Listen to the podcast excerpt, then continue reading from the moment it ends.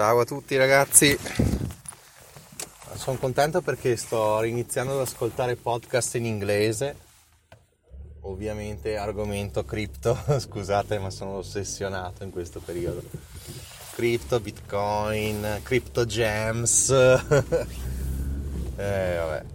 E quindi bello perché alleno anche l'inglese e certo sono arrivato un po' tardi stavolta perché... Sono arrivato in piena bull run praticamente, o quasi, e mi sono perso tanti progetti che hanno fatto per 100, per 400, per 200, ma anche per 20, voglio dire. Vabbè, comunque meglio tardi che mai, come si suol dire.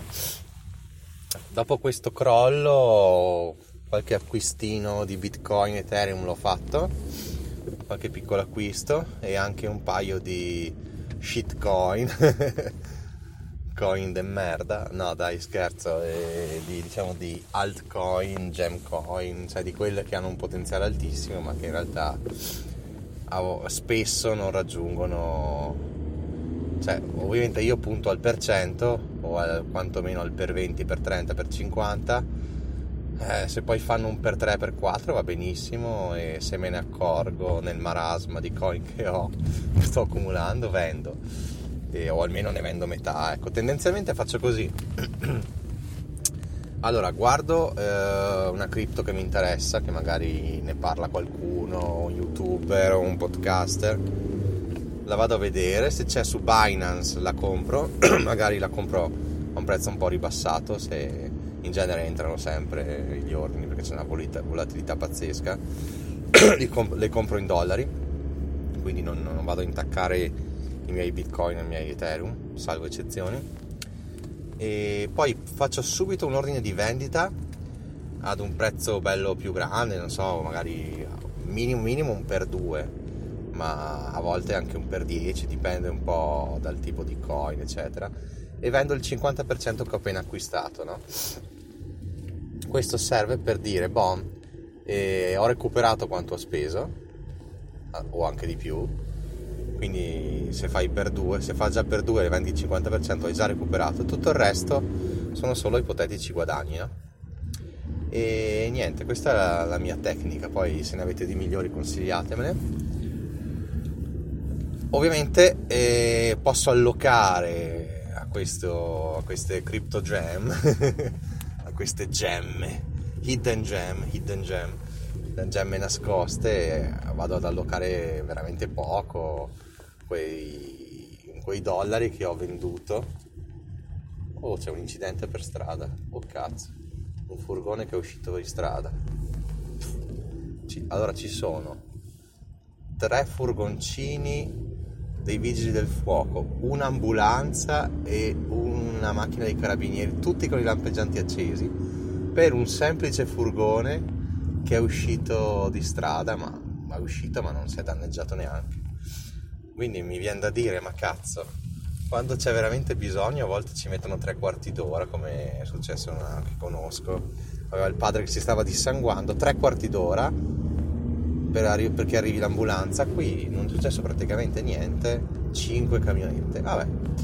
E quindi con questo metodo io, a meno che la gemcoin non scenda subito, allora lì ho perso per ora, perché magari nel lungo termine torna su, e se no col fatto di mettere magari un per 2 per 3 e vendere il 50% io sono tranquillo, non ho speso niente e tutto il resto sono guadagni, magari anche stellari, perché se fa veramente per 100 c'è un guadagno pazzesco. Tendo a non mettere più di 50-100 dollari quando faccio queste cazzate, questi investimenti rischiosissimi, e comunque non vado ad allocare a questi progetti veramente poco, cioè adesso non so esattamente, ma diciamo un massimo un 2% di tutto quello che ho in cripto, facciamo così più o meno, perché io so che se no mi faccio prendere la mano, comincio a cercare in giro gli youtuber che danno informazioni, cerco progetti, vado a vedere, in genere faccio così la mia ricerca, una ricerca veramente velocissima, anche perché non ho voglia di perdere tempo dietro queste cose. Allora, sento la dritta che può darmela un amico o uno youtuber o un podcaster, vado a vedere la classifica di questa coin, come è messa, e vado a leggermi il progetto, cosa riguarda. Se effettivamente la coin è molto indietro nella classifica dei Coin Market Cap, diciamo che è superiore al 200° posto, se la vendono su Binance, se non ha fatto già guadagni stellari, che allora dico vabbè, ormai me li sono persi, allora vado a fare il procedimento che vi ho detto, cioè a comprarla un pochettino in dollari, a venderne in automatico, venderne metà se raddoppia, e dopo niente, la lascio lì a maturare. A volte magari metto già un'altra vendita di quasi tutto, se fa il per 10 o per 20, e se no sto lì e aspetto. Poi ne basta una che faccia per 100, che ti salva magari altri 90 progetti per assurdo che fanno cagare, no? Che magari ci perdi tutti i soldi che hai investito.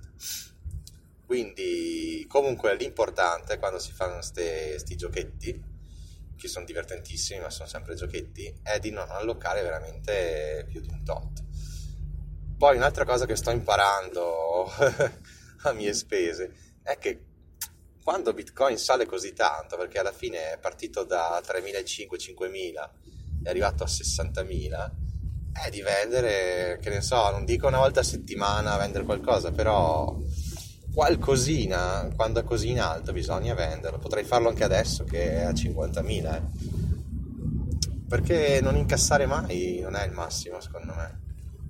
O almeno, se non volete intaccare la riserva di Bitcoin, almeno intacchiamo quella di Ethereum, non so, o di altri grandi progetti. Magari avete un po' di DOT, cioè Polkadot, oppure di Link, cioè Chainlink, o di ADA, cioè Cardano, le sto imparando ormai, oppure di Ripple, oppure di Stellar. Dai, le prime le so quasi tutte, dai, sono preparato.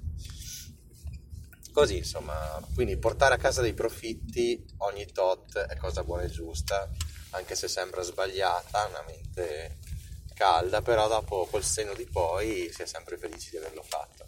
Non troppo, cioè, basta anche un 1% per volta, cioè una cosa anche quasi simbolica, però bisogna sempre prendere profitto quando sale troppo, perché sennò dopo si rimane con il cerino in mano. Io l'ho scoperto nel 2017-2018 e ci sto ricascando, perché prendo profitti veramente col contagocce e sbaglio. E almeno, quantomeno, sono consapevole che sto sbagliando. Ciao ragazzi! Grande Bitcoin.